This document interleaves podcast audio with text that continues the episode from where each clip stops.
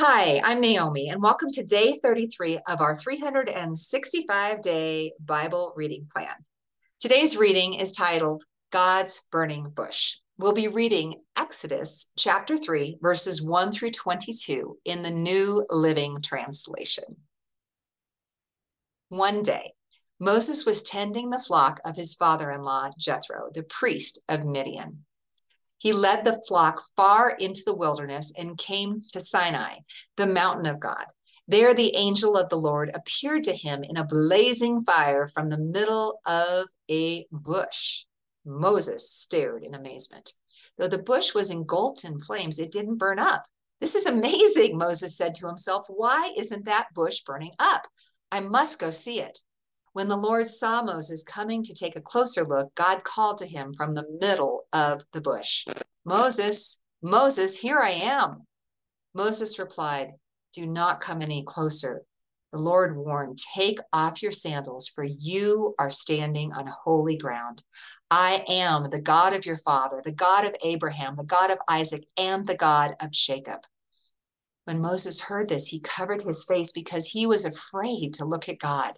Then the Lord told him, I have certainly seen the oppression of my people in Egypt. I have heard their cries of distress because of their harsh slave drivers. Yes, I am aware of their suffering, so I have come down to rescue them from the power of the Egyptians and lead them out of Egypt into their own fertile and spacious land. It is a land flowing with milk and honey the land where the Canaanites, Hittites, Amorites, Perizzites, Hivites, and Jebusites now live. Look, the cry of the people of Israel has reached me, and I have seen how harshly the Egyptians abuse them. Now go, for I am sending you to Pharaoh. You must lead my people, Israel, out of Egypt. But Moses protested to God, Who am I to appear before Pharaoh? Who am I to lead the people of Israel out of Egypt? God answered, I will be with you, and this is your sign that I am the one who has sent you.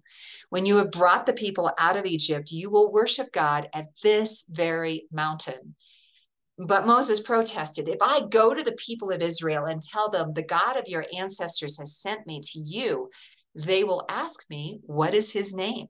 Then what should I tell them?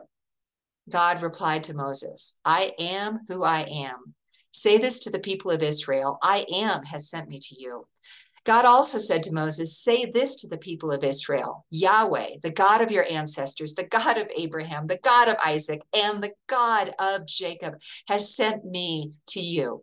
This is my eternal name, my name to remember for all generations. Now go and call together all the elders of Israel. Tell them, Yahweh, the God of your ancestors, the God of Abraham, Isaac, and Jacob, has appeared to me. He told me, I have been watching closely and I see how the Egyptians are treating you.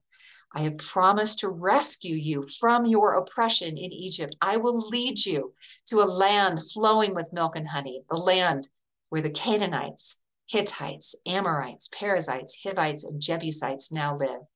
The elders of Israel will accept your message. Then you and the elders must go to the king of Egypt and tell him, The Lord, the God of the Hebrews, has met with us. So please let us take a three day journey into the wilderness to offer sacrifices to the Lord our God.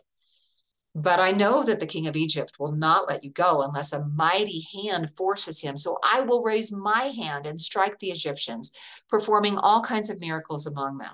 Then at last he will let you go, and I will cause the Egyptians to look favorably on you. They will give you gifts when you go, so you will not leave empty handed every Israelite woman will ask for articles of silver and gold and fine clothing from her Egyptian neighbors and from the foreign women in their houses. You will dress your sons and daughters with these, stripping the Egyptians of their wealth. Thanks for joining us today. And remember, everyone has an invitation to sit at Jesus' table. We hope you'll find your story and purpose in God's story.